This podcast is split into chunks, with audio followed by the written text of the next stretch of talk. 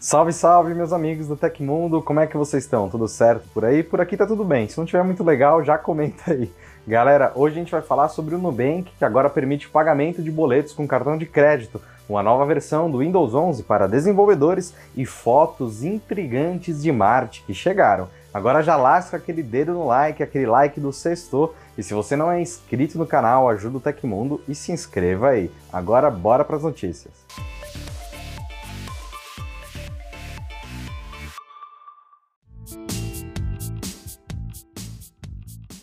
O Nubank anunciou uma nova função em seu aplicativo que permite o pagamento de boletos com o cartão de crédito. O recurso está disponível somente para alguns usuários e deve ser liberado nos próximos meses. A ferramenta traz aos usuários mais autonomia no gerenciamento de suas finanças, simplificando processos ao concentrar todos os gastos em um único lugar, a fatura. Além de ser uma opção simples e segura, ainda permite que o boleto seja pago à vista ou parcelado, com juros menores que o do mercado. O maior banco digital independente do mundo já conta com 28 milhões de clientes de cartão de crédito. A novidade faz parte de seu projeto Reinventando o Cartão de Crédito, que pretende acabar com os juros rotativos de cartão utilizando soluções de financiamento com melhor custo-benefício. E na última semana o Nubank fez uma série de anúncios sobre sua nova linha Premium, onde apresentou seu novo cartão de crédito ultravioleta, os fundos de investimento com a entrada mínima de 100 reais e a esperada compatibilidade com Apple Pay.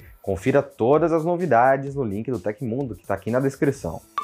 E a HP está lançando o notebook 250 G8 e se propõe a ser amigável no orçamento e efetivo para a sua vida profissional. De cara, ele vem com Windows 10 Pro, que é recomendado para o ambiente corporativo e com processador Intel Core i7 de décima geração. Mais leve, compacto e resistente, o modelo conta com uma tela de 15,6 polegadas e teclado numérico, o que pode ser bem prático para a digitação mais rápida. Ele vem com duas placas de 8 GB de RAM, totalizando 16 GB, e um SSD de 256 GB de espaço. E com a placa de vídeo Intel Iris, ele quer te acompanhar tanto no trabalho quanto na diversão. Vale também comentar que 250 G8 está pronto para se conectar a todos os seus periféricos e foi projetado para atender a qualquer necessidade de negócios, pois traz entradas extras como uma porta de dados USB tipo C, uma porta RJ45 e uma porta HDMI. E se você quiser saber mais sobre o novo notebook da HP e aproveitar o preço de lançamento, é só clicar no link que está aqui embaixo na descrição.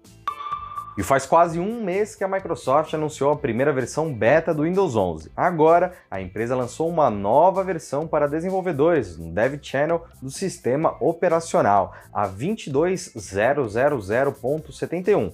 A atualização já conta com melhorias em comparação à versão anterior, lançada na semana passada. A primeira novidade dessa versão é o widget de entretenimento, em que o usuário poderá conferir filmes que estão em destaque na Microsoft Store. Para isso, basta abrir o de widgets, escolher a opção Adicionar widget e clicar em Entretenimento. Os menus flutuantes que aparecem quando clicamos com o botão direito do mouse também foram atualizados e agora serão exibidos com o efeito acrylic. Além disso, os ícones da barra de tarefas ganharam um visual mais moderno. A Microsoft também listou os bugs já conhecidos da nova versão. Segundo a empresa, o usuário pode não conseguir fazer buscas no menu iniciar, perceber um sumiço do painel de widgets. Para isso, é sugerido desligar e ligar o PC, e ter dificuldade também para acessar o botão instalar na Microsoft Store. Você pode acompanhar todos os problemas identificados pela Microsoft na build 22000.71 no site da Microsoft.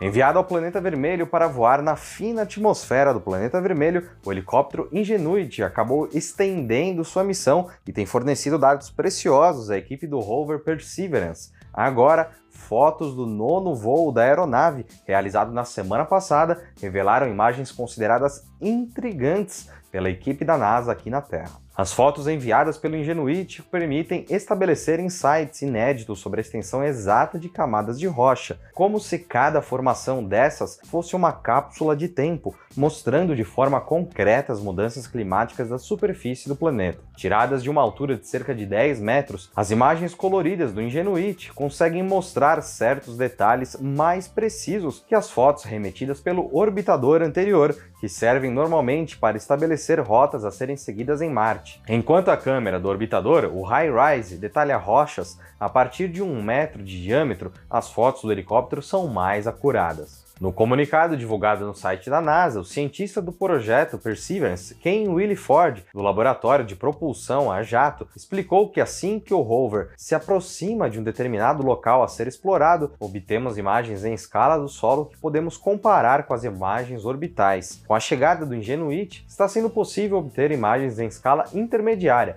para complementar a resolução. Nesse sentido, o Ingenuity deu um show de imagens com alta resolução, mostrando diversos relevos marcianos marcianos, desde os chamados Rise Ridges, algo como cumes elevados, até um extenso campo de dunas em uma região da cratera de Jezero, chamada de Seita. E vale notar que essas regiões todas têm areia até os joelhos e elas são um motivo constante de preocupação para os motoristas do rover, que temem que o veículo emperre.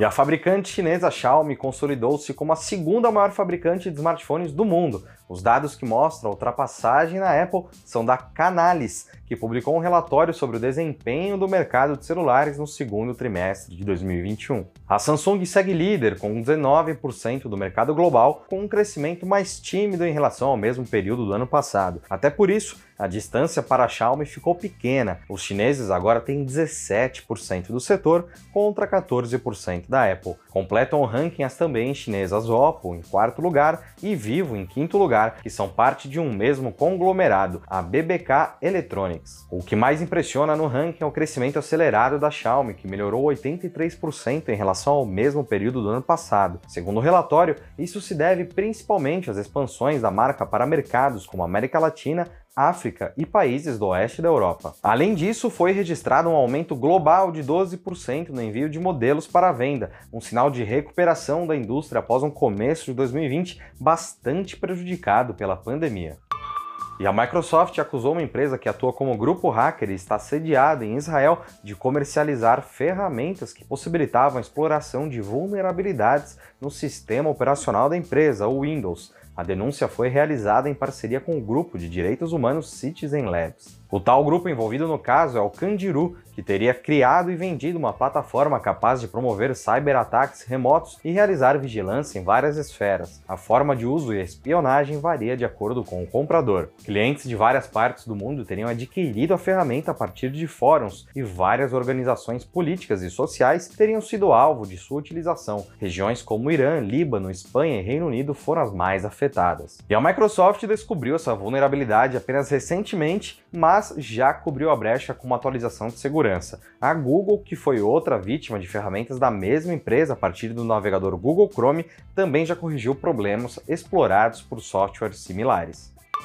E aconteceu na história da tecnologia um acontecimento, talvez um dos mais importantes da nossa história, tecnológica. No dia 16 de julho de 1969, a Apollo 11 foi lançada de Cape Kennedy, na Flórida, Estados Unidos, a caminho de se tornar a primeira missão espacial a pousar homens na Lua. Os astronautas Neil Armstrong e Buzz Aldrin se tornaram os primeiros humanos a pisar na Lua e o resto a gente já sabe da história. E essas foram as notícias do Hoje no Tecmundo da sexta-feira. Nosso programa vai ao ar de segunda a sexta sempre no fim do dia, exceto feriados. Os links e tempos de todas as notícias que a gente deu aqui estão no comentário fixado no YouTube e na descrição do episódio nas plataformas de áudio. Quem quiser assinar esse programa como podcast, os links também estão aqui na descrição. Aqui quem fala é o Felipe Paião e amanhã tem mais. Você pode me encontrar no Twitter pela arroba Felipe Paião e eu espero que vocês continuem seguindo as recomendações da Organização Mundial da Saúde nesse final de semana. Se cuidem e a gente se vê no próximo vídeo.